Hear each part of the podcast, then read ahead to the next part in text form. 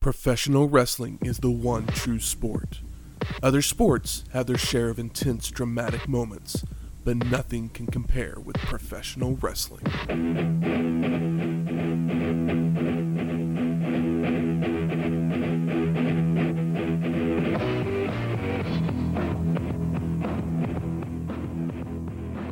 Welcome to Wrestling History X, where three friends come together to talk about the stories behind the matches. I'm Matt. I'm a nose job, collagen filled, phony breasted non wrestler. And I am a very shiny sequel. Welcome to episode 217 Natural Born Killers. With a Z. NBK, baby. So, this is the only Natural Born Killers produced by ECW. It would take place on August 24th, 1996, from the ECW Arena in Philadelphia, Pennsylvania, with an attendance of 1,400 people. Yep. It would, uh, you know, air on August 27th, September 3rd, and 10th, as they're wont to do, to cut these shows up and put them on television. 1,400 people. They're hanging from the rafters, folks. Took place the uh, night after my 19th birthday. Nice. Happy, happy, happy belated 19th birthday, Shane. It's been a few years since then. Just a couple. Yeah, You're 21, right? totally. Exactly. So, Shane, we're in Philadelphia. We are. And I'm afraid So, did you do what you do? he did what he had to. I did what I do. I just don't know if this is going to be one of those that we want me to do again or not. Oh, man. I have some thoughts. As we are Hotel. back in Philly for another ECW show, so much like I've done on the last handful of ECW shows, I did not bring something from Philly. I brought something inspired by the show.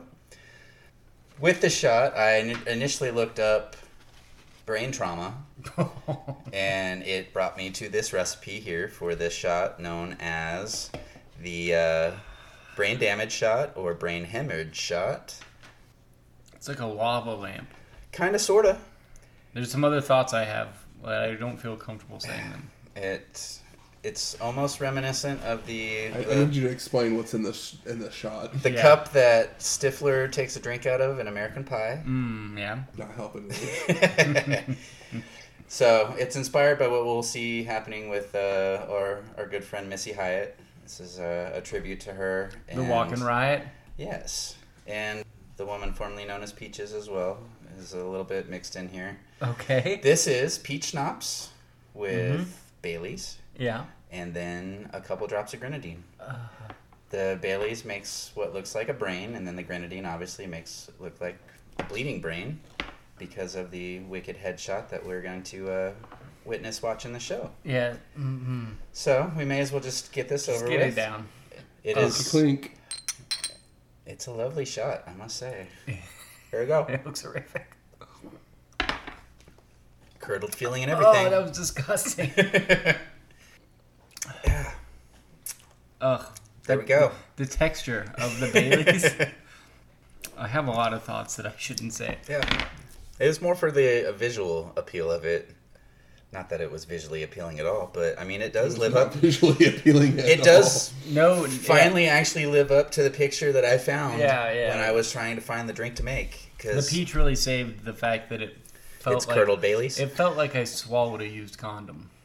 Flavor wise, again, flavor wise, it's not bad. again, it's it's inspired a little bit by Missy Hyatt here. So But the, agreed, agreed, the texture was Oof, horri- was very horrific. weird. Yeah. going down. I had originally looked up.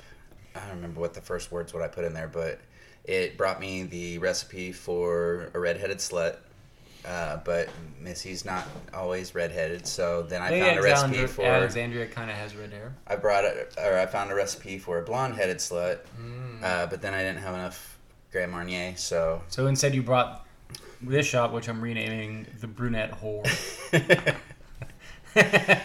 yes. So it's peach schnapps, Bailey's, and uh, grenadine. You pour a shot of peach schnapps in your glass, then you use your little spoon to float the Bailey's on top so that it will start to coagulate with the Ugh, coagulate indeed it did. Baileys or because of the Baileys, and then you from high above you take your grenadine and you drop it so that it hits with enough force to break through the Baileys and give that bleeding brain effect. Yeah, Too much thought went into this shot. there we go. Well, let's move on to talk about some films that hit theaters around the same time as Natural Born Killers. We got a rogues gallery It's of a turds. full variety here.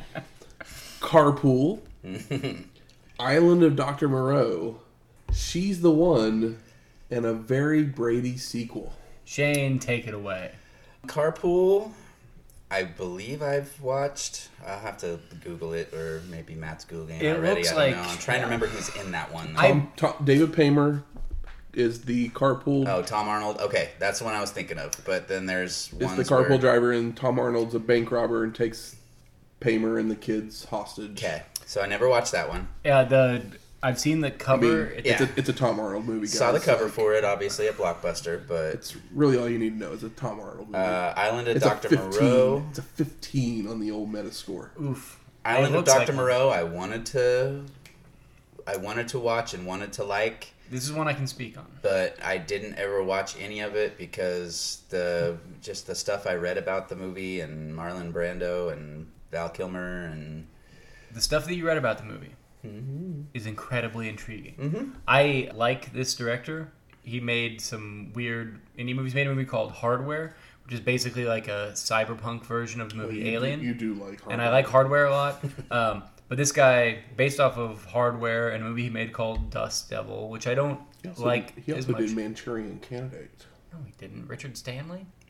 which John Frankenheimer is actually Oh. the credited director. Okay, well, what I'm saying, Richard yeah, Stanley is uncredited. he's the because Richard Stanley. That's why it's interesting. Island of Dr. Moreau. If you like stories about movie productions going As- completely sideways, yeah Dr. Moreau is I don't know Dr. Moreau is the one outside of like Apocalypse Now, but Apocalypse Now ended up being a great film. I don't Dr. Moreau not so much, but there's a a documentary about making the island of Dr. Moreau called ah, maybe Island of Lost Dreams. I've I've watched it like 3 or 4 times. It's so great. Richard Stanley gets fired off the production. Essentially, they bring Frankenheimer in to try to make Lost, it happen. Lost Soul, Lost Soul. the Make- journey, the doomed journey of Richard Stanley's Island of Dr. Moreau. And uh, like Marlon Brando, we all know complete monster, and he basically hijacks the film to make them do anything that he wants just to get it done because they put so much money into it that he needs to. And Richard Stanley is a true like he's a fucking freak. He's into like witchcraft and shit. And he gets fired off the movie and just like goes and lives in the jungle. He sneaks back onto it as an extra and like gets the makeup put on and like leaves it on. The documentary is incredible, but I've still never seen the movie. And I've watched the documentary three or four times. I literally kind of want to watch this documentary. It's great. And then watch Yeah. the movie. No, that's what I yeah, I need see to I've watch never the watched movie. the documentary or the movie. I watched the the thing on Prime Val where it was oh, talking about oh. yeah yeah, because Val Kilmer is the lead. David guy in the movie. Thewlis has stated he would like to give a real account of the film's production, but fears that if he did, he would never work again. Yeah, I believe Fairuza Balk is also in it. But I've watched that documentary like f- maybe four times. Like I, it's, I just really the documentary is great. Uh, Richard Stanley is a weirdo. The stories are bizarre, but I feel like I just need to watch the documentary again before I get to the movie. But it was a movie that did so poorly. It just played on cable a lot, so a lot of people have seen it, but nobody has strong feelings about about it being good. It was not a hot item at Blockbuster, I can tell you that much. Yeah. But I highly suggest the documentary. Highly. She's the one. I have seen that one. I was big into the Edward Burns movie when he had first started his writing, directing, whatever career with Brothers McMillan. Brothers McMullen. She's the one. You know, this was Jennifer Aniston is in this one. This was one of her first gigs outside of Friends, where she was dabbling into the film world. She's Uh, hot. Friends has been on the air for like three years or so now. I was going on its second year. Okay, So, so, or maybe it was going into its third year. But yeah, uh, she had this movie. She had the Object of My Affection. I think was around the same time as well. So she was starting to break into the film world. Cameron Diaz is in this one also. The guy that played Ed Burns' brother, or one of his brothers in the Brothers McMullen, is also in this one too. I looked him up actually because I was like, his name's Michael McGlone. Yeah. And I was like, who is this guy? Literally, most of his movies are just Edward Burns movies. Really? So I, I was like, is he like Edward Burns' best friend or something? That's kind of what I figured. So you guys talk about like Edward Burns because he was this hot commodity. uh, Jennifer Aniston's first movie was Leprechaun. Leprechaun. by the Oh yeah. yeah. At that time, but like I don't know it who Edward Burns too? is. I've never heard of Brothers McMullen. I've never heard of She's the One. And see, I only heard about them just because I was working at Blockbuster, and you know, when they came out, I was like, all right, well, check this one out. The previews looked kind of good. I think Ed Burns worked for. I don't remember what he did before. I think he worked at like Entertainment he's Tonight. or literally something one of like those that. guys that like he his looks say leading man, but he's a character actor completely. So he's um he's uh what's his name Kinnear Greg Kinnear. Greg Kinnear Greg Kinnear incredibly handsome but In a he is so much better as a character actor than a lead actor. In a movie with Greg Kinnear, Greg Kinnear would be the lead actor, and Ed Burns would be one of the supporting characters. Greg Kinnear is so good. Mhm. I love Greg Kinnear, but he is one of those guys that like never pulled off being a lead, but you're never mad when you see Greg Kinnear because you know he's gonna kill it. Like him and as good as it gets, so good. But as good as it gets, fucking rules. Love that movie. Honestly, I'm, I might be one of the only people that didn't. I liked Greg Kinnear in that movie, but I didn't get the hype of Greg Kinnear in that movie. He, I mean, it's hard too because everyone else And is maybe it's so because he was playing a gay man and I was a gay man or am a gay man, and uh, I I I didn't I didn't fully appreciate his take on it at least at the time. It's grown on me more, but Yeah, but for like a late '90s thing, Yeah, the movie itself it's I love. I mean, I yeah, I adore that movie. Good times, noodle salad. One of my favorite fucking quotes in any movie. it made me want to be a better person. And then there's Very Brady sequel. I love the original Brady Bunch movie. The Bra- Very Brady sequel was just the same amount of It's kind of like the kitschy TV throwbacks and then stupidity of your your typical mid '90s movie. it kind of feels like the B-roll, but then they like Yeah. shot plot around it. But I saw both of those movies in the theater. A lot of those because I'm younger than you, so a lot of the like old television shows that would older than you know they weren't contemporary to me, but they were like cable fodder because they were cheap to put on. So I was very familiar with the Flintstones and the Beverly Hillbillies and the Addams Family and the Brady Bunch. So when those movies came out and they did like the wacky comedy versions of them, I saw them all, saw all of them in the theater, and I will say that, like a very Brady sequel, obviously not as good as the first one. Yeah. So it's nice to see. It's fun for me to not know who Shelley Long is when I go into Yeah. that movie, and then to know who she is now, and be like, oh, I've watched every season of Cheers now, and like, it's really yeah, it's just it's fun to look at things in uh, hindsight. But I mean, it's the same way with Gary Cole. I think that was probably Yeah. the first time I realized who Yeah, Gary Cole was. yeah, Gary Cole in the original Brady Bunch movie, that's what a lot of people were introduced to him as, and then he's shown up in so many things over the years, became one of those hardcore character actors. You know what Ed Burns wishes he could be as far as a character actor. yeah. But the the like sincerity of, I think the thing that made the first a very Brady movie good was that it was like a fish out of water thing, but all they all stayed in character. Yeah. They didn't like Mhm. get they didn't get wacky. What they were doing was wild, but they didn't like feed into it Yeah. at all. This one, it it had the stuff that the original Brady Bunch movie was missing, and then also mixed in some of the will they, won't they, are they, aren't they aspects of behind the scenes stuff. You know, Yeah. the the flirtation of Marcia and Greg, the what happened to the original dad. Damn. I bet these Yeah. movies fucking are really funny to watch now. I mean, I'm hoping they are. They go As to somebody, fucking Hawaii. Yeah, you get that. man. but I mean, I think we could probably all agree that the best of these, like, throwback television show comedy films, is the two Barry Sonnenfeld Addams Family movies, which are both incredible. I'd agree. Yeah, they're, they're Those are great- good. those are I mean, great they're movies. great films just on their own without even even if you know nothing about. The Addams Family, Addams yeah, Family. yeah. Yep.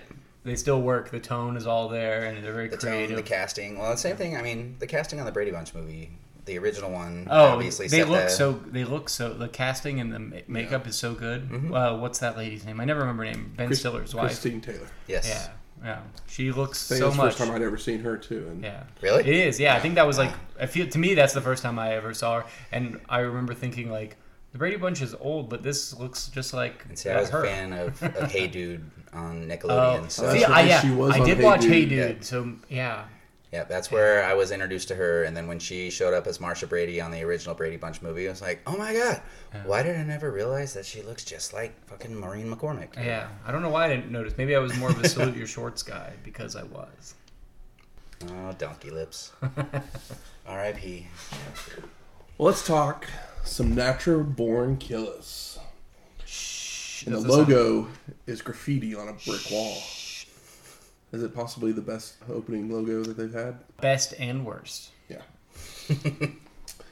and we go straight to our first match Devon Storm with Damien Kane and Lady Alexandria versus Louis Spicolli. Louis, Louis. And as the match gets started, the camera cuts to Taz hijacking the commentary booth, where he goes on an angry tirade about how Rob Van Dam is now working with Sabu. We then come back to the ring where Storm slams Louis into a turnbuckle, leaps off the second rope with a head scissors, a Japanese arm drag, and a drop kick that sends Spicolli out to the floor. But the crowd is already behind our big buff man, Louis Piccoli, and I couldn't be happier for it. Yes. Devon then leaps off the top turnbuckle with a somersault senton out onto Louis, but Spicolli retaliates with multiple chair shots to the leg of Storm. Back in the ring, Louis continues to work that leg over, even going to a spinning toe hold, only for Devon to kick out of, sending Spicolli back out to the floor. Storm hits a baseball slide before tossing Louis into a guardrail and connecting with several chair shots to the head before they head back into the ring where Devon nails a clothesline and a slingshot leg lariat for a two count. Storm heads up top for a rolling neck snap for a near fall, followed by Louis countering a whip to deliver a Spicolli driver for the pin and, And the the win. Post match, Kane enters the ring and makes an offer to be Louis' manager, offering a handshake only for Spicolli to hit his finisher on Damien. Dude, that fireman buster, so awesome. Like, yeah. I Whereas- love, I love Louis Or as Piccoli. Damien said, that move that you did there, whatever it was, that was pretty awesome. he sure did say that. The crowd even chants, One more time! So Louis hits the Spicolli driver again to the crowd's delight. uh, yeah, to bring it back to 2000 and maybe 10, 11, Louis Pones the noob. What does that mean? Yeah, I don't know. I don't really play video games. It's a video game thing. Oh, it's a video game yeah. thing. Okay, then outdated I really video wouldn't game understand. reference. I was like, is that one of those Mm. no cap, full stop, whatever word things that people are saying? Yeah, more video game, less hip hop. Bet. Fuck, I just broke it. We go to our second match Little Guido with JT Smith, Big Guido, and Sal Bellomo FBI. versus Mikey Whipwreck for the EWA European Junior Heavyweight Championship. EWA It's sports. for yeah. I don't know. It sounds like EA. You like the EA boys. The uh, Sal Bellomo. What a different look. Nice little suit. Yeah, Uh-huh. Well, as I'm looking at these like letters the here, I know. as I'm looking at these letters here, I'm suddenly thinking, I wonder if AEW is ever going to get a European Junior Heavyweight Championship just so they could have the same letters in there. They have enough belts. EWA. Everyone has enough belts. I agree. God damn it, New Japan with all your stupid belts. Hey, New Japan can do nothing wrong. I thought. They do a lot of things wrong, but when they're good, they're still better than everyone else. So the two men lock up, making their way into a corner where Guido takes advantage before whipping Mikey from turnbuckle to turnbuckle. Whipwreck then avoids a charge which sends little Guido out to the floor, followed by Mikey smashing Guido's head against the guardrail.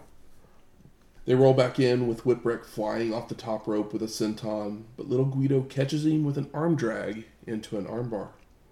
And the two men trade more arm drags and arm wrenches until Mikey nails a rocker dropper and a clothesline that sends Guido out to the floor.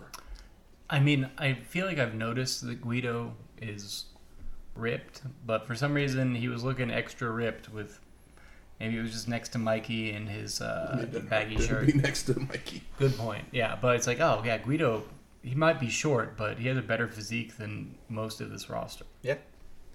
Whipwreck follows out to the floor with a slingshot plancha onto little Guido and JT, which brings the rest of the Italians over, allowing Mikey to climb back in the ring to try for a slingshot Rana onto Big Guido, who catches him, but Whipwreck is still able to kick Big Guido away into the front row.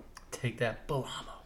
Mikey then leaps off the top rope for another attempted Rana, but he overshoots the big man and just lands on his head, bouncing off into the chairs. Ouch. You know what his name should be in the FBI? Sal Ami.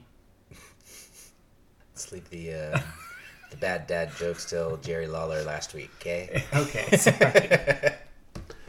Little Guido attacks Whipwreck using chairs to choke before they take it back to the ring, where Guido locks on a cross arm breaker, with Mikey getting a boot on the ropes to break the hold. Little Guido continues to work the arm until he tosses Whipwreck to the ropes and telegraphs a back body drop, Don't do it. allowing Mikey to nail a sunset flip for a two count. Crescent kick by Whipwreck comes off the top with a splash, only for Guido to avoid and deliver a leg drop and an elbow drop for a near fall. No one home. Little Guido goes for a body slam, only for Mikey to counter into a small package, but the ref's distracted by Smith on the apron, so he ends up only getting a two count. Now Guido hits a vertical suplex and a turnbuckle smash, but he then charges into a big boot in the corner, only for Whipwreck to charge into a back body drop for a near fall. Little Guido's choking away on Mikey. He hits a body slam, but he misses a leg drop allowing Whipwreck to hit a back body drop and send Guido to a corner, where the Italian fakes leaping up and over, which Mikey just doesn't buy. He does a little little shuck and jive, but it was an, it was a valiant spot by LG. Whipwreck then tries to climb up, only for little Guido to continuously knock him down. But the champ finally wins the battle to botch a Franken Mikey, as he doesn't leap up high enough for the head scissors part of the move. You fucked up. Whipwreck then climbs back up for a flying elbow, for the pin, and, And the, the win. Post match, Mikey's holding his knee, Sell it. and the ref calls for the medical staff. I mean, he wrestles like a few weeks later, so I don't know if it was super. I'm just Bad. hoping that doesn't Yeah. cost him his I don't- European yeah. heavyweight junior. I just hope that Mikey wasn't partaking in drugs and alcohol to the point where he forgot that his arm was being worked.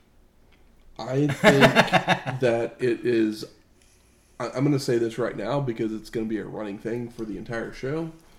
It is August in Philadelphia in an arena that has no air conditioning. And Okay. 1,400 people, and everyone's brain is full of fog. because there are multiple matches on the show where you can just tell that people are blown up by the end of the match. And Mikey in this one is definitely one of them. blowed up.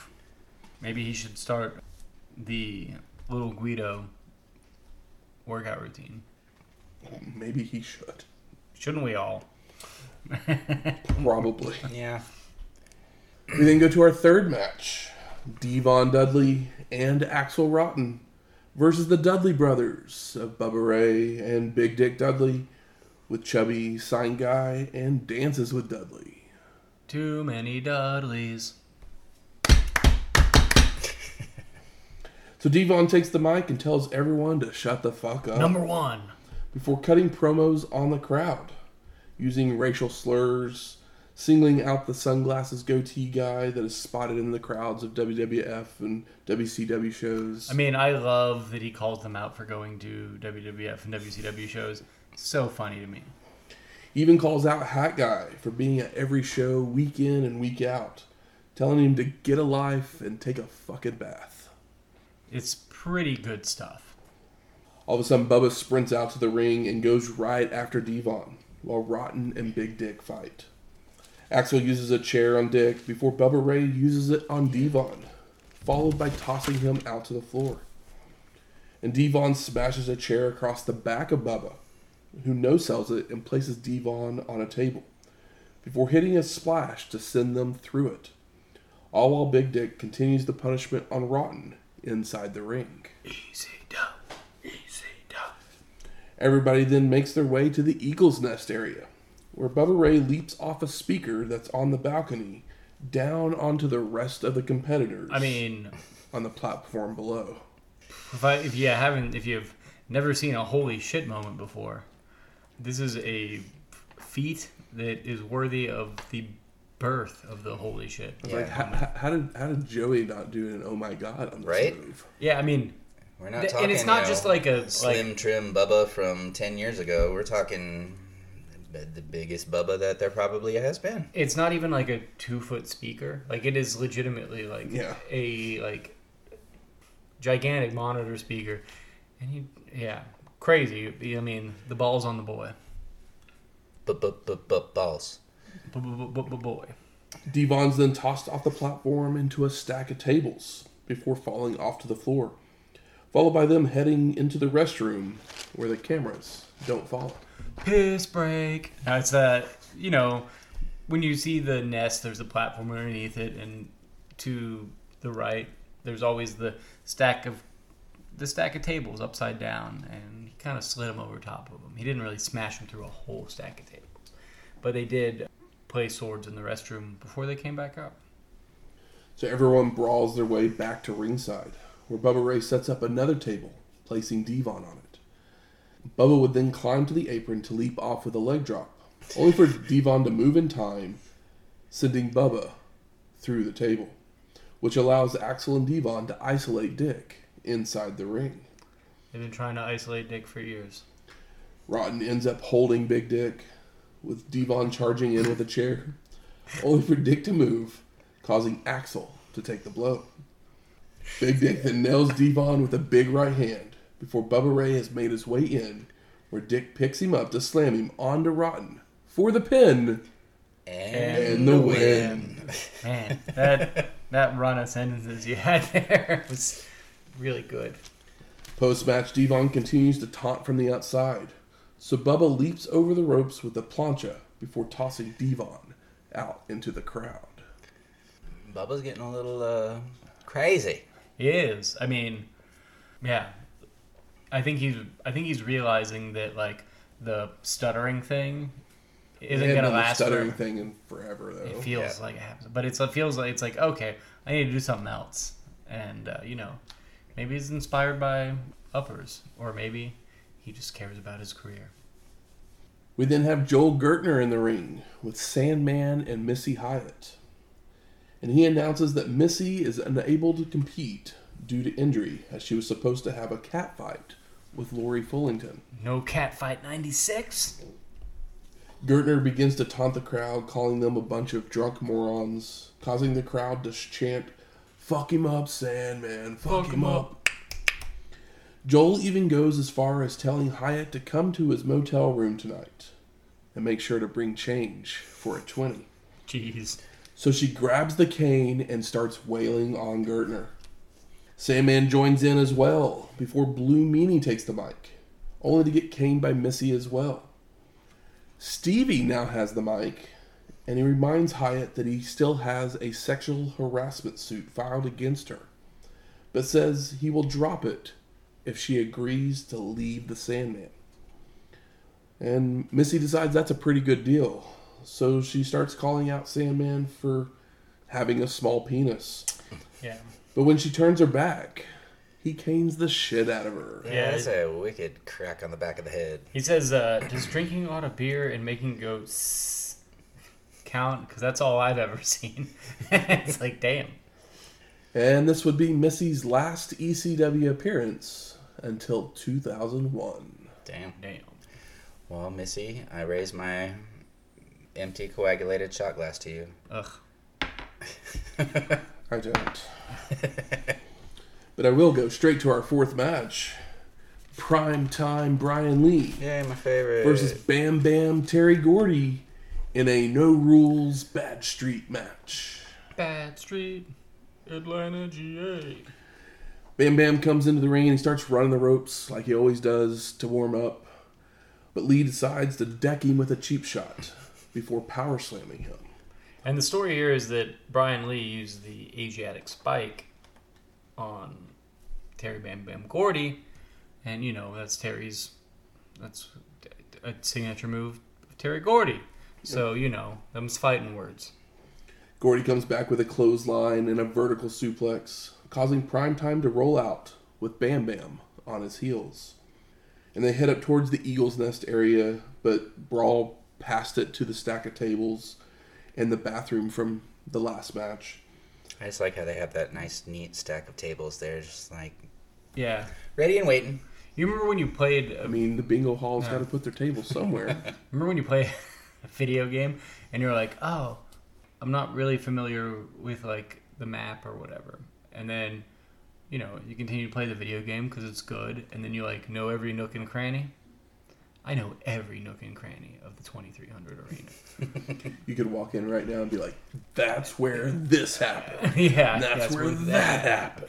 And my God, most of this stuff I wish didn't happen. They then head out the side of the building, slamming each other into vehicles, which set off car alarms, followed by being slammed into garage doors, before they then head back through the front door of the building and back to ringside, where Lee gets backdropped onto a table that doesn't break. boom, boom, boom. I mean, these are big boys. Why did that table break? Mm-hmm. He didn't score it. Chair shot from prime time before running Gordy into a ring post. Posted. As they make it back into the ring, where it turns into a slugfest. And they finally, after all of this, take their jackets off that they ran into the ring with. Bamm Bamm then whips Lee, following in with running lariats, before spiking him with a DDT for a two count. And Primetime goes down low to slow the momentum, nailing a big boot and attempting a choke slam, only for Gordy to block with a kick down low of his own. Bamm Bamm then lays out Lee with a clothesline before locking on the Asiatic spike for the pin and, And the the win. That Cool. happened. Yep, it did. I wanted to make a Phil Collins joke, but I couldn't quite fit it in. Jacket not required, isn't that one of his big albums? No jacket required. No jacket required. We then go to our fifth match Rob Van Dam versus Doug Furnas. Hmm? And we haven't seen Doug since Great American Bash 1990, episode 46. Been some time, Dougie. And what's crazy is like, I know earlier in the show they said that Rob Van Dam and Sabu have created, you know, they're cool with each other at the moment, and uh, have a potential tag team coming up. But Doug Furnas looks kind of like Sabu in blue, like because of they don't really show his face at first, and I was like, oh, is that Sabu? It only was like maybe thirty seconds, but it's like, yeah, hmm. he's just you know he's obviously And see, I kept Buffer. looking at him trying to figure out we seen him already before? I know the name, but is he somebody that shows up later or have we already seen him? Because he didn't look like I remembered him looking. I pictured him with shorter hair, but then I was like, uh, did I see him after his ECW time where he got all cleaned up or Doug Furnas's moment never happened in WCW? or WWF or ECW really, correct? We'll see. I mean, I don't know, but I will say I mean, here we are talking about him still. he's about to put on a hell of a performance 27 in years opinion. later. So So RVD starts it off with several spin kicks that all miss, but still look really good. yeah, he's kind of it's kind of the keeping him off of his tail. Before they finally lock up in a collar and elbow, with Furnas lifting Van Dam up before slamming him down face first. And Furnas's slams look real. I don't know if you caught it, but Joey Joey reminds us that he actually used to be the world's strongest man. That was his moniker back in when he was in WCW. But Mark Henry's around now, so Yeah. he's not the world's Yeah, strongest yeah. And you know, WCW's got old Scott Norton now, so man. Uh, he's just Flash. Yeah, now I can't. Obviously, for some reason, But no, Furnas actually used to be Oh, like, yeah. his power lifting. Yeah, the record. He had the record for a long Yeah, time he it until wasn't. Mark Henry came around. It wasn't a uh, Jesse Ventura and uh, Dino Bravo. and Dino Bravo type Yeah. of situation. I wonder if Dino Bravo and Doug Furnas ever met. Of course they did. RVD then reverses a whip and charges in with a knee to the jaw before they start running the ropes, only for Doug to hit a deadlift German suplex. I mean, beautiful shit. Furnas then runs into a big boot in a corner, followed by a thrust kick and a springboard crossbody from Van Dam for a two count. And RVD runs the ropes again, only for Doug to catch and drop him with a stun gun across the ropes. But they overshoot it, so he lands on the timekeeper's table. It's nasty. Yeah. This looks like more like a fight than a lot of wrestling matches. It's like, yeah, we get that they're working together, but the suplexes and moves that Doug Furnas does, and the manhandling he does, and the bumps that RVD take are not crispy. They are genuine looking. Van Dam gets back to the apron, but Furnas knocks him back off, sending him flying into the front row. And the two begin to brawl through the crowd, using chairs, making their way up to the bleachers, where Doug press slams RVD off onto the platform in front of the Eagle's Nest. Hell yeah. Only he doesn't throw him far enough. So Van Dam bounces off the edge and down to the concrete. Yeah, he like bounces off of the edge and then into like the steel rails that hold up the uh, bleachers. Pretty brutal. They continue their way through the crowd back to the ring, where Furnas tries to bring RVD in the hard way, only for Van Dam to reverse, dropping Doug hard onto the apron, which we all know is the hardest part of the ring. It's a concrete block. Take that, fucker. Just drop me on the damn floor. RVD then places Furnas with his neck across the apron and a chair laid atop him, before rolling back in to slingshot back over with a guillotine leg drop. Oof. And Furnas was not ready for that. Van Dam then jumps back into the ring to the top turnbuckle with a double leg drop for a near fall. Double leg drop, pretty cool, and I think he does it pretty well because you don't really see that. Doug reverses a whip, but he telegraphs a back body drop. So RVD rolls over him and goes for a spinning back kick that Furnas ducks before grabbing Van Dam and tossing him over his head with a belly to belly suplex for a two count. Release. RVD makes it back to his feet to run the ropes, only to be caught by Doug with a power slam for a near fall.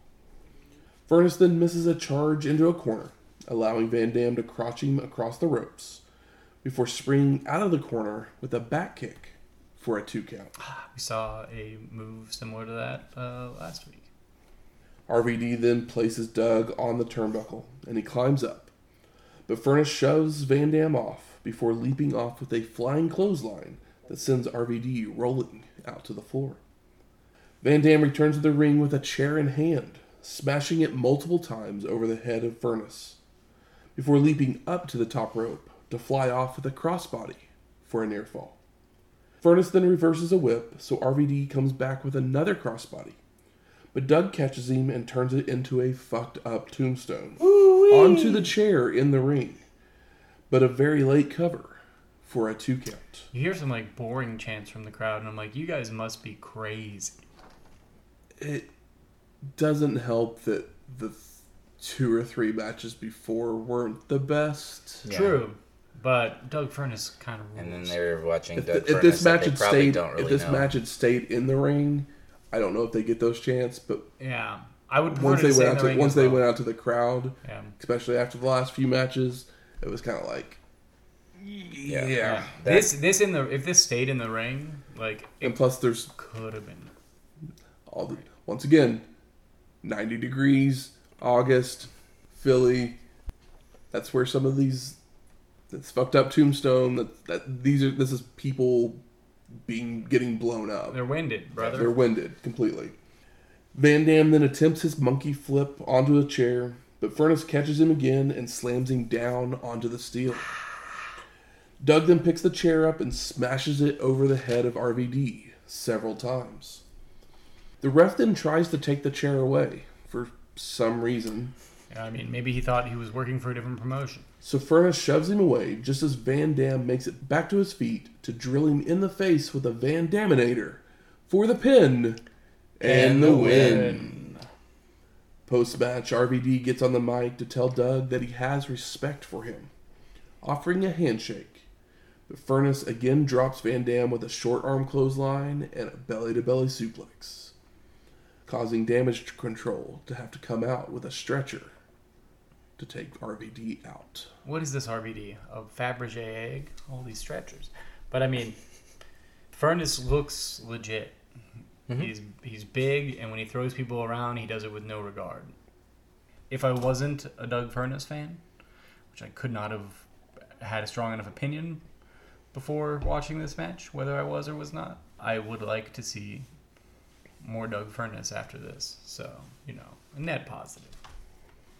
We then go to our sixth match Taz with Bill Alfonso and Team Taz versus Tommy Dreamer with Beulah McGillicutty. Beulah's got a broken wrist. It looks like. Yeah, what's with the uh, the ladies with their casted wrists in this show? Because I mean, Missy couldn't fight in a match because she had her arm or wrist or whatever it was that was taped up. They're either Owen Hart fans or Jack Off Queens. Could I be. think we can guess which one we think of Missy Hyatt. I mean, from what we've heard of Beulah, it's possible her too. She'd probably rather. Sounds like she's a one one man kind of girl though. It's just Tommy Dreamer that she's doing it for. But I mean, that doesn't mean she's not jacking. She's doing it furiously. More power to her. so the human suplex machine takes the mic. Shut your fucking mouth when I'm in this ring. I got some bad news for you people. I got some very bad news. You see, every time Dreamer comes out here and wrestles someone, he's breaking tables, breaking chairs, busting his fucking ass on somebody's crutches, busting somebody's ass on a pole. I'll tell you what, you people are not gonna see a chair shot. You're not gonna see a table break. You ain't gonna see shit. and I couldn't be more happy about this. The only thing you're gonna see is Tommy Dreamer get out wrestled by the human suplex machine. So Dreamer, get your fucking ass out here so I can stretch you. And Tommy makes it to the ring for the two to stare down when Taz would slap him and toss Dreamer out of the ring, following out to whip him into a guardrail. The human suplex machine then hits him with a chair and more guardrails before returning to the ring, where Tommy catches Taz with a drop toe hold and a hip toss that gives a look of disbelief in the human suplex machine's eyes. Fuck him up, Dreamer. Fuck him up. Dreamer then takes Taz over with a fireman's carry, only for the human suplex machine to roll it through into a head scissors, which Tommy escapes into a headlock before Taz transitions into an arm lock, followed by a headlock takedown and a suplex for a two count. Is there anything more funny than Tommy Dreamer's hilarious headstand counter out of the mat scissor? It looks like rolling a potato. um, yeah, just in through the dirt. It's very funny. The human suplex machine sends Dreamer to the ropes, who slides under Taz on the return Barely. and blasts him with a shot to his red hooks before nailing a snap suplex for a near fall. Tommy locks in an armbar, but the human suplex machine escapes by tossing Dreamer off to the ropes, only to telegraph a back body drop, allowing Tommy to hit a sunset flip for a two count. Dreamer then ducks a clothesline from Taz before dropping him with a back suplex. But the human suplex machine makes it back to his feet first and starts to go after Tommy's ribs with stomps, followed by a modified STF. Taz then releases the hold and starts ripping Dreamer's shirt off, revealing tape around the rib area. He's hurt. Tommy then reverses a whip, but the human suplex machine ducks a clothesline, followed by delivering a T-bone suplex and a Northern Lights suplex. Taz applies a bow and arrow with a bridge, completely stretching Dreamer, before whipping him hard into a corner and then out to the floor. The human suplex machine follows out to toss Tommy into the front row, followed by Team Taz grabbing to set him across the railing for a chair shot from the human suplex machine. Dreamer begins to fire up after a reversed whip sends Taz into a ring post, Post it. grabs a chair, and swings away, only for the human suplex machine to duck, but Tommy catches him on the bounce back from the post. Dreamer throws the chair and Taz into the ring, where he bulldogs the human suplex machine into the steel for a two count as Taz gets his boot on the ropes. Tommy goes for a pile driver onto the chair, but the human suplex machine counters the, to slam Dreamer back first into the steel. Taz then sets Tommy up on the turnbuckle and climbs up for a superplex, but Dreamer holds onto the ropes, sending the human suplex machine crashing down to the canvas. Tommy then leaps off the top rope, but not onto Taz. Out to the floor onto the Team Taz guys, taking them all out. And see, I didn't realize at that time who he was jumping at it. In my when I was watching, I swore it was old Alfonso down there. Like, yes, please take him the fuck out. But no. Now he's on the other side of the ring, still whistling, but Oh yeah, still 'cause then whistling, baby. That's when I saw him, and he even looked at the camera or towards the camera and said something along the lines of, "Nope, I'm not there." Dreamer then pulls a table out and he sets it on the apron before running into the ring to baseball slide it into the Team Taz guys Beautiful. just as they recovered, Pretty fun spot. followed by a drop kick to Alfonso as he was holding a chair. There, There we you go. go, Shane. That one's for you. Yep. The human suplex machine gets Tommy from behind and nails a German suplex before picking up a chair, only for the ref to try and take it away. So Taz T-Bone suplexes the ref in half. What's with these refs taking away chairs during the show? I know it's like they have rules now. The human suplex machine then sets up the table, leaning on a corner, before putting Dreamer through it with an overhead belly to belly suplex, followed by mocking Sabu's pose. Taz attempts another suplex, but Tommy mule kicks to block and goes for the DDT, only for the human suplex machine to counter into a Northern Light suplex before locking on the Tazmission. But the ref is still out cold. Shouldn't have done that. So He's just a boy. So Beulah gets in the ring, begging the human suplex machine to let Dreamer go. When Fonzie would jump in, grabbing McGillicutty by the hair. And Alfonso starts to threaten her with a chair when Terry Gordy would hit the ring to make the save, followed by the Eliminators hitting the ring as well. I smell something. What could it be? Bamm Bamm gets dropped by total elimination, followed by Brian Lee coming out to lock on his Asiatic spike submission to Gordy. Another ref runs out, but he's immediately knocked out with a total elimination. Eliminated. El Puerto Ricano comes out. Eliminated. That's who that was. They Well- gave him a different name, I think. Yeah, they call him Pablo Marquez, which is Yeah. his real name. Okay. Followed by a primetime slam from Lee over the ropes to the floor. And then. Donnie Allen. Someone's got to give him some some kind of money. He needs Taco Bell money. Yep, you guessed it. Total elimination. Bad crew. Double total elimination. Bubba Ray Dudley runs in and he takes it to the eliminators. But he's caught with a primetime slam from Lee. And I gotta say, old Brian Lee kind of impressed me there with that slam on big old Bubba because he had him way up there. Yeah, I mean Brian Lee worked in Smoky Mountain and was like a top guy, even though Smoky Mountain wasn't a big thing. Like he was over for the audience they created for themselves. Yeah, he's in the time that he's been in ECW, he's done nothing to impress me, and that was the first time I went, "Whoa!" Oh, okay, yeah, I agree completely.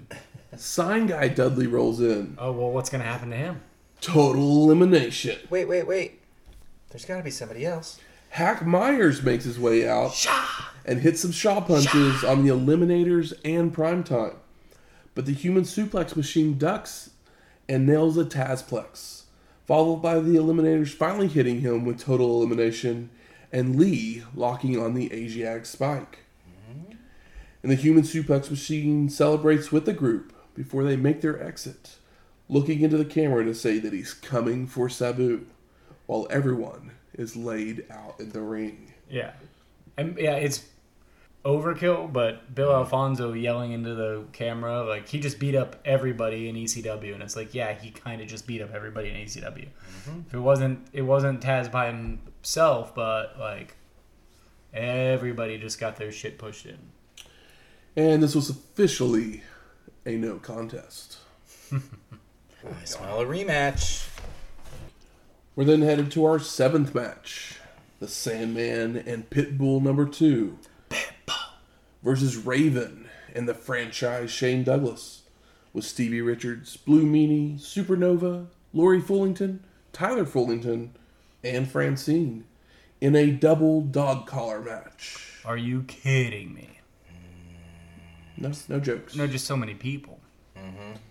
But Sandman's out on the mic first. Saying he has no one right now. No wife. no, No, son, son. no manager, but most of all, he doesn't have a partner tonight. He continues by saying Shane Douglas had jumped Pitbull in the back, so he will have to fight by himself. But he's the king of extreme, and that's all right because this is all he's got. Come and take my life. It's That's like, what it was. damn. Like, what was the word he said? I could think it was "take my life." yeah, it was brutal. Yeah. Sandman immediately takes out Meanie and Nova when they run into the ring before taking a shot at the franchise with the cane. Raven sits down in the corner with Tyler in his lap while Shane keeps being hit before Lori comes in with a cane shot to the back of Sandman's head, allowing Raven to rush over to deliver a DDT for a near fall. Douglas returns to use a chain wrapped fist on Sandman while Raven chains himself together at the neck with the dog collar. But it's completely two on one. And they're just working over the Sandman, but he battles back every now and then. But it's just too much as the franchise wraps the chain around his head and in the Sandman's mouth. Pitbull number one in his halo has now made his way out, which brings us a Shane sucks dick chant. Hey, Shane Douglas. And they're trying to be mean. Double chain aided clotheslines from Shane and Raven before hanging Sandman over the ropes as well. We got that that spot. Pitbull one's trying to give encouragement to Sandman, who then yanks Raven over the ropes to the floor. But Douglas comes out to help regain control. Raven's holding Sandman, calling Lori over to him many, many times in the head before they return to the ring. It's like the rabbit punches that Shawn Michaels was such a fan of last week. yes. I never seen Shawn Michaels do so many rabbit punches. The franchise and Raven nail a spike pile driver for the pin. And no, Sandman kicks out. So they pull him over to a corner to yank him groin first into the ring post. Yeesh. Pitbull number two then comes running out with a neck brace on, cleaning house with right hands before whipping Shane into Raven in a corner, following in with a corner splash. Number two then hits a belly to belly suplex on Douglas and a DDT on Raven Break his neck. before Break ripping neck. the neck brace off.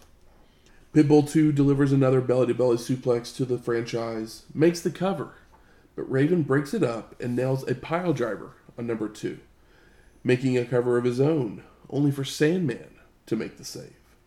Pitbull puts his collar on to connect himself to Shane, but Shane doesn't have a collar on, They just, uh, so you know, they don't ever actually connect. yeah, just a dog on a chain. He's just a dog on a chain. while Sandman's choking Shane with his chain, followed by chain filled fists from number two to Douglas, only for him to move, causing Sandman to take the blow. Is that the spot where like he misses, but like the chain like gets whipped up into his face? Yeah. Yeah, I really like that. It was fun. A good visual. Pitbull keeps going after the franchise with fists when Raven would deliver a low blow to number two to slow the momentum.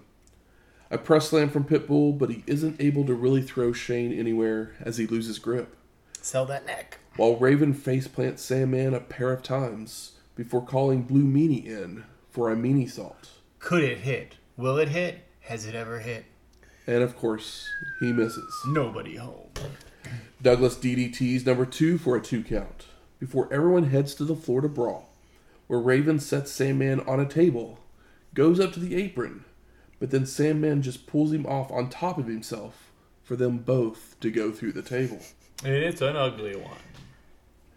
Pitbull with chair shots and drops the franchise on the guardrail before they return to the ring, where number two smashes a Coke over the head of Shane, followed by a spinning heel kick for a near fall.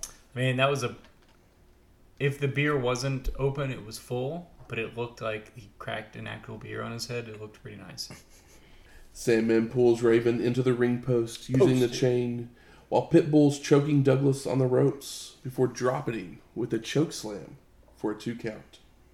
Sandman then blasts Raven in the head with a piece of the broken table, while the franchise and number two have made it to the floor, with the Pitbull having his head slammed into a ring post. Yeah, that uh, Sandman Raven broken table piece thing Yeah. made me very nervous because it looked like Sandman was just swinging and wasn't looking where he was swinging. so wasn't, I was no. waiting for a Yeah. corner of it to just like jam into Raven's eye or you know at least cause some sort of blood. Yeah, for like an example, it's not like the Mick Foley where he would like suplex the Cactus Jack, No. suplex the table backwards.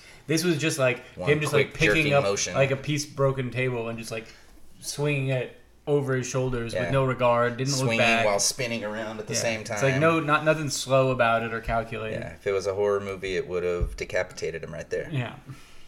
Shane and Raven whip their opponents into each other, then return to the ring so that they can super bomb Sandman for a near fall. Oof, and it's an ugly one. Yep.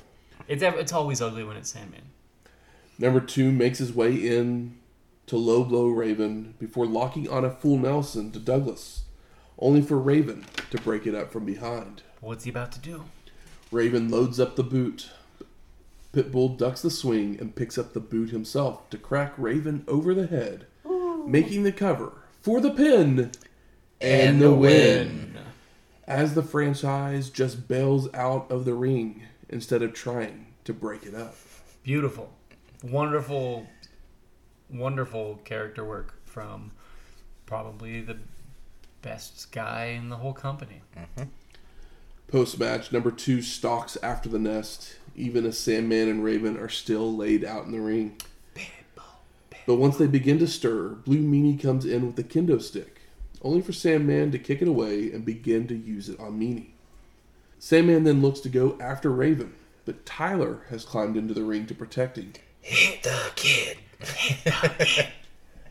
And Tyler like walks out to the middle of the ring and just asks for the cane and proceeds to hit his father. It's incredibly sad. Seriously, like it bummed me out. Mm-hmm.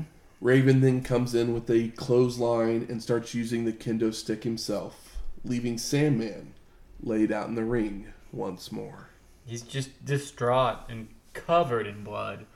Even Joey points out how, you know, dejected. I mean, like, it is, as much as we can be like, make jokes about Sandman or this feud is like, it takes two steps forward and then one step backwards for so long. But, like, this is a key moment where, whether you care about it or not, if you've watched as much of it as we have to this point, you can't help but just like pity the Sandman. It's crazy. The kid doesn't even hit him hard, which No. makes it even worse. Just gives one he just quick like swing. taps him, but it's just like holy shit. Yeah. We then go to our eighth match the Eliminators of Perry Saturn and John Kronus versus the Gangstas of New Jack and Mustafa Saed in a Natural Born Killaz steel cage match for the ECW World Tag Team Championships. And there's some bizarre, not maybe, maybe not bizarre, but uh, different rules for this. So they're in a cage, Yes. But there's a masked executioner outside of the ring who will hand them weapons as they ask for them. Well, there's four of them, and each one of them has a different weapon, essentially. So they can all call essentially for a FO from the executioner on the floor. Yeah. Weird, but It's, it all plays out. it's their own version of war games or something. Yeah, this is uh, wep- weapon games. As soon as the gangsters make it to ringside, the brawl is on, making its way into the crowd and back to ringside, where Saturn would climb to the top of the cage to leap off with a crossbody onto everybody. And obviously, it's a cage match. But if But the Gangstas EC are involved, But we're in ECW. So it has to it has to start on the floor before they get into the cage, That's right. because that's how wrestling works. If there's a way to convolute any type of wrestling story, they will find it. Mm, yes, they will. Perry and New Jack continue to brawl around ringside while Kronus takes Mustafa into the cage, where Saed hits a vertical suplex and runs John into the cage. Jack and Saturn fight their way to the top of the cage, with New Jack being shoved off into the ring, allowing Perry to dive off with a flying clothesline to Jack. Perry climbs this cage as if he is in best of the super, like in a in a junior tournament in New Japan. Just like whew, back to be like he's not even to the top buck and to the floor. It's like to the top of the cage, to the top of the cage. Crazy because like New Jack is famous for jumping off of really tall things, but we haven't quite got there yet. Mm-hmm. But my God, is Saturn just throwing caution to the wind? Everyone gets run into the cage, causing crimson masks everywhere. When Kronus would land a spinning heel kick on Saed as the crowd asks for weapons. Perry then hits a Saturn bomb, which is a vertical suplex into a sit out power bomb, I mean, it's nice. before heading to the top of the cage for a flying splash onto Mustafa. Jack then leaps off the top rope with a trash can to John's head before everyone starts using the plunder that had been in the can. And this is probably around the time that the music finally stops, because as you know, they play the whole tune out if you're uh, if you're a gangster. Don't, you don't pause the song. New Jack uses a fork to the forehead of Perry, while Saed comes off the second rope with a cookie sheet to Kronus for a two count. Backbreaker by Mustafa to John before nailing a top rope plump splash for a near fall. While Saturn body slams Jack and heads to the top of the cage for a flying elbow drop for a two count. I mean, Saturn either either they gave him a complimentary eight ball or a couple of extra hundred dollars tonight. I'm gonna guess possibly the first.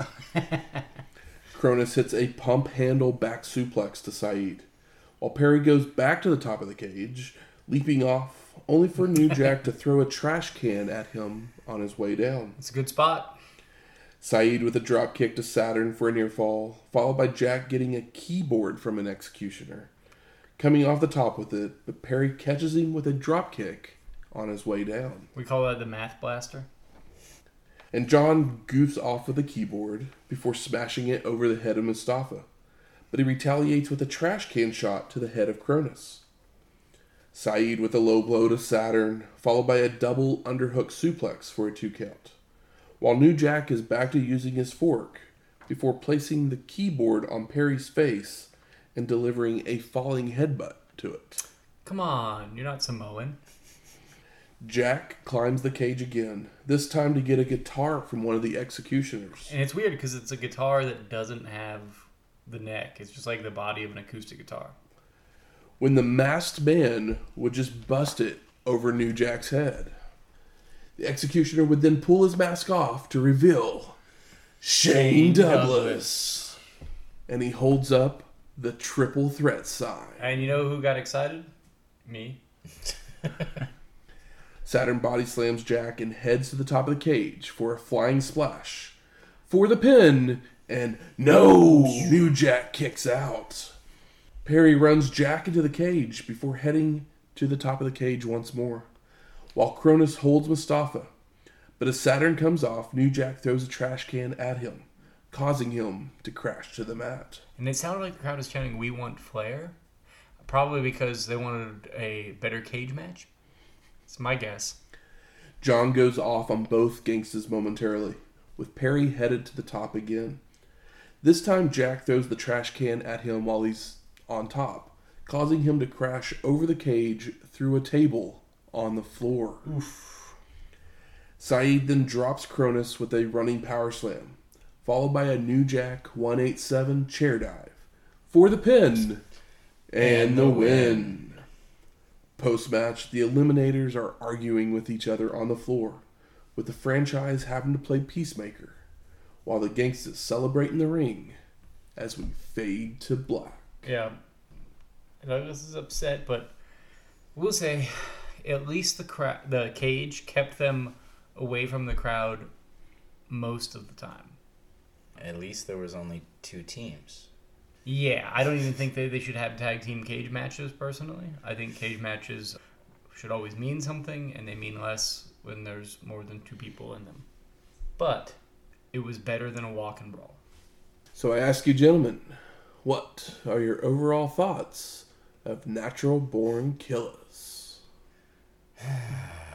It was rough.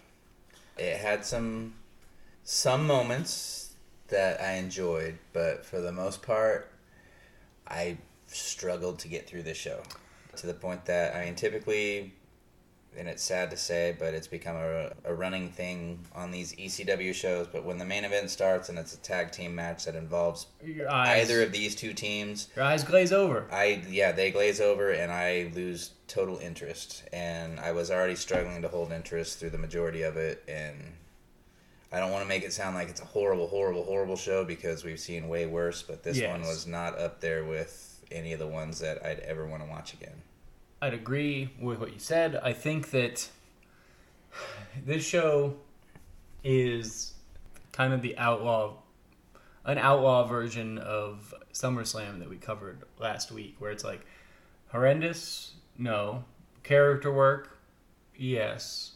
Is there anything anybody needs to watch that they haven't already seen? And I think that the fact that, as much as I hate tag teams in a cage, putting those guys in the cage made that last match better than it could have been. And it also, a cage means that somebody has to win. And the only reason I would have. It should. It should. But the only the only reason that like if it was the show wasn't called Natural Born Killaz, maybe I would think that it, the Gangstas would be strung along a bit longer. But the show was named after them, so my assumption was that they were going to win, and and they did.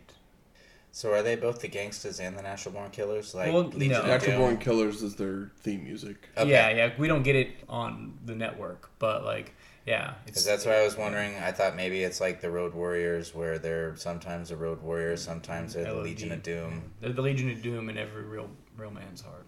I mean, you know, actually, they're the Road Warriors. Yeah, I'm Who are they? we love them. So this is not a good show. Nope. There's way too much walk and brawl, Yep. and matches getting very sloppy at the end of them, especially the Mikey match and the RVD match. Those two, like, both those matches should probably be good, but the sloppiness just makes them hard to watch. I will say that sometimes when wrestling matches get sloppy, I get more pulled into them, uh, and that I happened don't get me. pulled in when someone gets dropped on their head with a fucked up tombstone pile driver because that move just On a it- chair. if if you can't give a tombstone pile driver shouldn't the give one, correct way, yeah.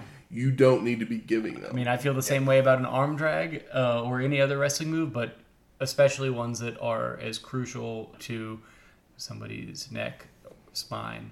But I mean, how many times have we cringed gleefully through Ibushi and Naito? Never.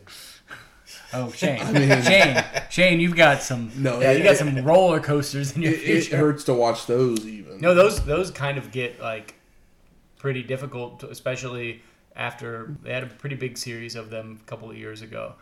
But yeah, this is yeah that the pile driver was tough.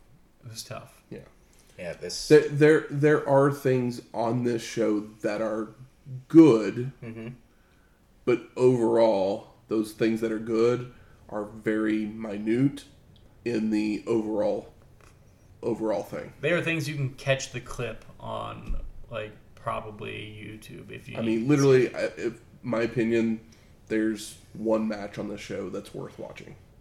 And what might that be, Matt? As you move into the next segment. Good. Where, where's the smart marks at? All right. Fuck you. I think it's time we smark it up. So, what are some of the best moments of this show? Well, I cu- queued you up, and I want to hear it. It's Taz and Tommy Dreamer. Yeah, Taz ruins everyone in the fucking everyone that's not already on a But the match. match is Taz coming out and saying, Yes. Tommy's not going to use all of his brawling and chair shots and everything. He's everything. gonna work him in the ring. And then Taz uses all those things while Tommy actually uses real wrestling moves. Mm-hmm. Tommy does like a drop toe hold. And I don't, I know you said it was comical, Well, the, With- the with head, the, the- head, just the headstand spot. Outside of that, Tommy did okay. just the what? the the like headstand spot to get out of the Oh. mat scissors. Well, I was meaning more the the stuff at the very end with when the eliminators Oh. and them came out. comical, but in a But impressive it's way. but it's so much fun. No, I wasn't bored that, by it. That like the match was I thought the match was great, and then I don't need a winner in that match because Tommy Dreamer and Taz they. There doesn't need to be a winner in that No. match because you don't need to hurt either one of them. it's ECW. Does and then anybody you have just i mean i've said it before and i'll keep i'll probably say it for a long long time total elimination is possibly the best finisher of all time it looks incredible. I mean, it's We devastating. got to see two people taken out at the same time.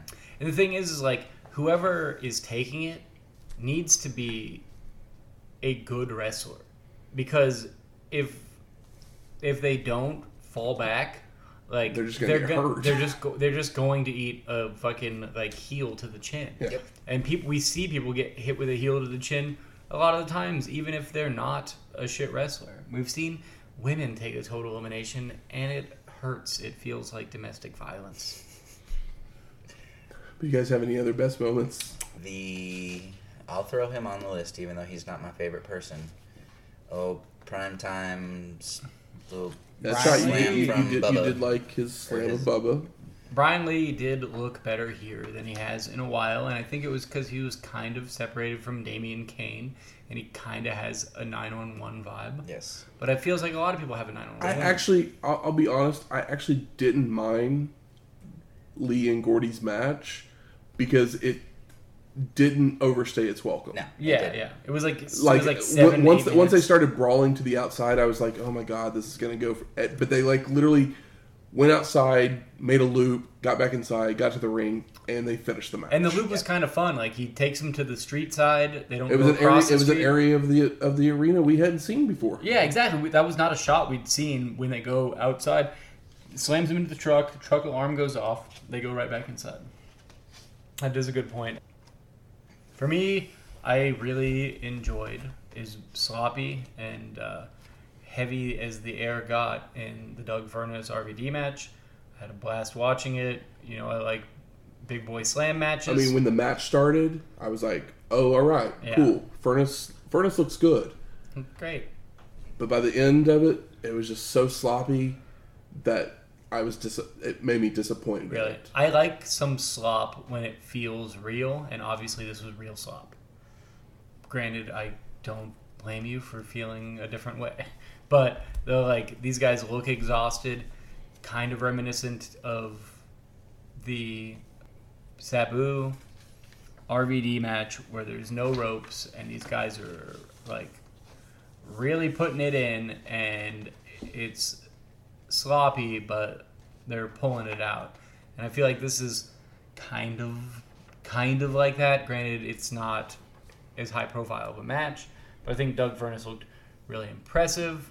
And as much as i was excited about Louie Spicolli on the last ecw show and i enjoyed him here and he took a lot of damage but then still got the definitive win seeing Doug Furnas come in here and also do some like big boy wrestling and mostly stick to that was very enjoyable.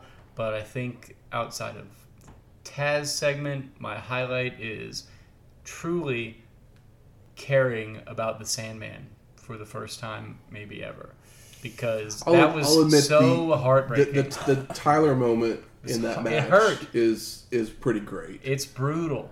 The It's- rest the rest of the match is just whatever. No, I don't give a shit that, about the rest that of the match. moment is pretty great. But that moment of like him just like, what am, the fuck am I supposed to do? My kid is like hitting me with a fucking cane, and he's just covered in blood, and he sells it really well, and he's just been put through the ringer.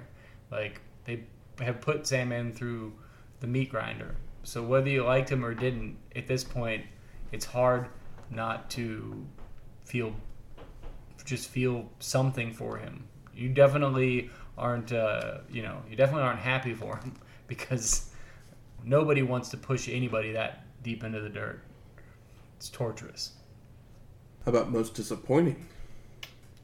Well, not to totally go against everything that you guys just said, but I am over the Raven, Lori, Tyler, Sandman saga. I'm with I'm, you. I'm ready for it to be done.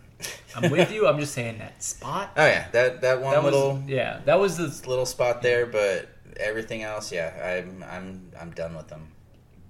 I get Like- Raven's injured, or if he's actually injured, whatever. But that's fine. Let him fucking recover and just give us somebody else to stare at instead of the same shit every week. Yeah, it feels just- like they pulled the, like, just like, I'm trying to think of a good analogy, but they just like stretched it out so far. Mm-hmm. They're like, well, what can we do that like might actually mean something? And it's like, well, what if your seven year old spit in your face? And it's like, well, everybody, whether they have children or not, can look at that and be like, damn, that's upsetting. And that was the highlight, but it's because they've run out of compelling things to do. So, like, what's the most Like- compelling thing? I didn't give a shit about Peaches when she was Peaches. I care even less about her now as Lori. Yeah, she she serves no purpose there other than to just add another person to stand around the ring. I mean, somebody has to be there with that kid and these uh, coked up monsters. His, his father's there. This is the worst Mikey Whipwreck match we've ever watched. Yeah. Probably. I mean, he had early slop. I think his his- early stuff. I mean, the early stuff I understood It had because he was, He was young and green, but he showed promise. But that was the that was the charming thing about him there. that got people behind him. One of their only Grand Slam champions in that company. I, I don't want to keep beating a dead horse, but just the sloppiness in that match and the RVD match is just like, especially once that once the Mikey match happened, it's like maybe you should probably go less time on some of these matches. A lot of matches should use less time and more wrestling. just because it's obvious that the heat in the building it's, you know it's probably over 90 like i said it's probably over 90 degrees in this building and it's just I mean, i mean it hurts it, it hurts the crowd as well because this crowd is not very hot uh-uh. we, i mean. They are vocally they're not. vocally they're not hot for for really anything that's happening on this show We talked about it recently with like the how that like wa- Born Wild. What is it called? hog wild Hog Wild. Hog Wild. Like the card is good. The matches are too long. You have to, you have to understand like, like where ha- where you're at where what's you're at. happening Yeah, exactly. It's like if it's if this show is booked the same exact way, and you know that the heater, the I mean the air conditioner is out, and you have m- it, more people than you can legally fit in the building. You need to cut down the matches. yeah And the bummer about the WCW show was that, like, they may have needed a different card to for that show. It was outside, but that same card inside could have been a good thing. ECW essentially only works the same venue, but 1,400 people and no AC. What are they doing? 1,400 people who see the, almost the same matches every single time that they're there. But Shane, they love it. They love it so much. Sometimes they I don't get get it, but yelled I, at for I going to do. other wrestling shows, which was a bit of a highlight. Seeing those So guys the, the, called the out. promo stuff on this show was really good. Mm-hmm. Devon's promo, Taz's promo, um, even even the Gertner stuff. Uh, Gertner was great. This Oh, is yeah, the best was Gertner awesome. I think I've seen. How about best performer of the night? Honestly, I want to give it to Gertner just because of his. I'm gonna I'm gonna surprise you guys. It's Perry Saturn. Well, Saturn did everything. That match was the Perry Saturn show, and he looked fucking amazing. I mean, yeah, like Pitbull 2 has been a star, but they have not really got behind him enough. And the Eliminators are the new Pitbulls, really. And uh, this was the hey, this is the this is the guy, like Yeah. match. Whereas like we've had Pitbull 2 that happened organically, and he didn't nearly do as much as Saturn did tonight. But this is like, okay, well, Saturn's the guy, so if you're willing to do this, like we're will we we're willing to push you. And uh, he jumped off the top of that cage six, Seven seven, times, eight something like that, times. Wild. The only disappointing part about that match is they basically had to redo the final spot. Yes, they sure did. Anybody else's best performer? I'll stick with Gertner. I enjoyed his his time on the mic, running down Missy and his bring twenty dollars Yeah. change for a twenty or whatever the hell it was. I mean, uh, Sandman's face just in that single Tyler spot was believable enough. Broke my heart a little, and uh, I don't have a huge heart for the man with the worst leg drop in all of wrestling. He hasn't done that leg drop in a while. For good reason. He probably doesn't have any fucking. His knees are just grinding. How about most surprising? Uh, Doug Furnas, I guess. I'll say Doug Furnas was a surprise, Oh, especially for the first half of that match.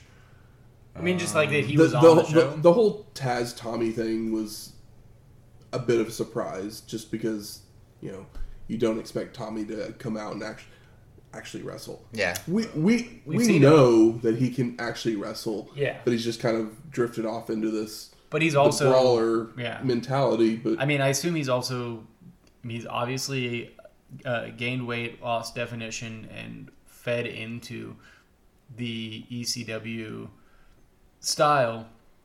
Whereas when he came in, he was wearing a singlet and uh, had pecs and was doing moves, and now he's like slowly morphing into the Sandman, but with like better character work and he at least he at least uh, has the basics of wrestling and maybe a little more than that. Uh, so it was nice to see that come back out but i still couldn't help but laugh about that spot always like never works for me the like headstand mat head scissors to escape. Mhm. it like never works for me but seeing tommy dreamer's thick ass do that uh, really i really got to kick out even of when it. Steamboat used to do it, it didn't work for you. It works for me with Steamboat, but everything works for me with Steamboat. That this was the the send off for Missy. I wasn't expecting. I mean, I knew she was gonna be leaving at some point, but I figured it would be a little more of a send off, Oh, more no. than just a smack on the back of the head and you're done. yeah, it was more of a yeah. She doesn't get to have her retribution. She doesn't get to come back and swing on old Lori and knock her out of the picture. Remember early ECW? The We the- try not to. There's a fan. Well, there was a fan conven- convention, uh, and they had like the crummy camera, and they did a spot where uh, Medusa and Sherri. Sherri got in a fight, and we were so excited, we're like, "Fuck, I want to see this so bad," and nothing came of it. Yep. But you know, obviously they couldn't work it out. But I think would that was cool. WCW actually. No, this was like a crummy camera. It was ECW. No, that's right. Yeah, It was it on, was ECW. They were talking it was on ECW how- TV It was show. ECW Fuck. TV. Yeah. That's right. Greg Valentine That's right. or something like that. Yeah, it was a fun, a really fun spot. They both basically both leave ECW at that point and head to WCW. yeah, yeah, So we never see the. exactly. Well, I think one goes to WCW, the other one wasn't Medusa going up to be Alundra? Uh, maybe that's what Yeah. it was. Yeah, that makes sense. Sherri They probably. both back- left, Yeah. so we never got to see it. Yeah, but it Sherri, was- yeah. Sherri went and found Harlem Heat, and Medusa. It was a went and good like found visceral, Bull Nakano. uh, yeah, moment. making their way to the ring. It's trivia time. Uh oh. This week, the category is What's in a Name? It's just a name, a name, a name, a name. What's in a name? We've got this week. Five points for a correct answer, Terrible three layout. points if we go to multiple choice. So I'm going to give you the shoot name of a wrestler. You give me the name of that wrestler. This week, the name is James Golden. Oof. James Golden. I wanted to yell a joke out, but I know it would have been my it would have been my answer, so I I edited myself. Oh, were you going for Firebreaker Chip? That was that was exactly it. That was the joke I was gonna make. That's so funny. God damn it, Shane. It's a funny Um, joke. Obviously, you have a good sense of humor because that is very funny. I, I, I got no initial ideas for James Golden. So Yeah, you know it's gonna be really funny if that's the real if that's answer. one of the Matt. You can take it to multiple choice. We'll buzz in. All right. Your options are Bunkhouse Buck, Firebreaker Chip, oh, I feel like that was Ice just a late Train. entry. Patriot. damn. Okay, I'm gonna do it for the bit. I won some points last week. Buzzing in. Firebreaker chip. That is incorrect. Ah, you're so good. You really should. You just do that Who Wants to Be a Millionaire? Just in that moment, didn't you? He may have. He may have. But that's a that's All right, it's a, it's so- a, it's worthy. So you have you down to three. James Golden. We've got Bunkhouse. Bunkhouse Buck. We've got Ice Train, Ice Train and and Patriot. Patriot. Now I'm thinking like, there's a guy I I favor, but I can't guess anymore. James Golden. Is that right? James Mm-hmm. Golden. I want to say it's not Patriot. Because I'm trying to remember. I think I've read his name before. And I don't remember James Golden being it. Ice Train or Bunkhouse Buck. James I mean, you could always try Firebreaker Chip again. Golden. Nah. So, Craig Pittman. I I don't know. I'm gonna go for Bunkhouse. Bunkhouse Buck is correct. Oh, I was thinking Ice Train for some reason. But Did Firebreaker Chip actually wrestle in 93, 94? Well, that's the thing. I was You like, had you to just have. added him last second. I'm sure. So who No, was- he didn't wrestle in 93, 94, so yes, Right. I did add it. Who, It's who was fine. your other option that you Jo- substituted? Johnny Grunge. Uh, Okay. I took out Johnny Grunge. Yeah, and see that would have been a trickier one there because you got the JG It's connection okay. right there. I'm just happy, like, no matter who got the points in that this you got to episode, say Firebreaker Chip. know that we both thought the same thing, which is so funny. Next week, WCW Monday Night Nitro. Well, something must be happening. I assume that we have a, a new belt, a a new belt with a fresh coat of paint. Maybe uh, someone joins a faction. Ooh, But we're going to be watching the Nitro from September 2nd, 1996, coming from Chattanooga, Tennessee. Ooh, Tennessee, eh? It's a new place for us. Not in Philly, yay. yeah, Music from this week's show is Thunderkiss 65 five five. Yeah. by Rob Zombie, and the Gangstas won our main event, so we play their theme music, Natural Born Killaz by Dr. Dre and Ice Cube. and Snoop Cube, Cube, uh, Cube Dog. If you like this episode or any of our other ones, please go out there, rate and review us on iTunes, Stitcher, Google Play, Spotify, Spotify. or wherever you find your podcasts at. I find them on my phone. It's a good place to find them. if you have any questions, comments, concerns, Have you been to Tennessee before? Let me know what you ate there, what you drank there. so, Specifically, probably if you only went to 10 Chattanooga. I bet you can pull off Tennessee pretty easily. oh, yeah. But, not- you know, I've never been to Chattanooga. So if anybody's been to Chattanooga, let me know sure what there's you've had there. choo-choo drink. Probably. Hmm. Sushi train. Tennessee Tennessee sushi. Yum. Hey, I mean, we eat Oklahoma sushi all the time. Rocky Mountain oyster. Solid point. Yeah. If you bring Rocky Mountain oysters, you will be shot. We're not in Colorado. You don't eat uh, fried balls. Oh yeah, Rocky Mountain. That's not Tennessee. No, uh, That's no, Smoky like- Mountains. Yeah, smoked Appalachian oysters. Uh, yeah. I'm a mountain. Mountain ranges. Wrong. Lamb fries are good. It's like tastes basically like a, the dark meat version of a McDonald's mm. chicken nugget. Some hot sauce, some ranch, you're I'll let you know how, how that tastes. Yeah, they're fine. I I've eaten them before. I They're don't good. care. They're good. It's not the full testicle. They sh- they shave them down. Yeah, they're flattened. If you have any of those things, you can send them to us on our email at wrestlinghistoryx at gmail.com or find us on Twitter at wrestlinghistox. That's wrestling H I S T O. X. We'll talk to you next week. Later.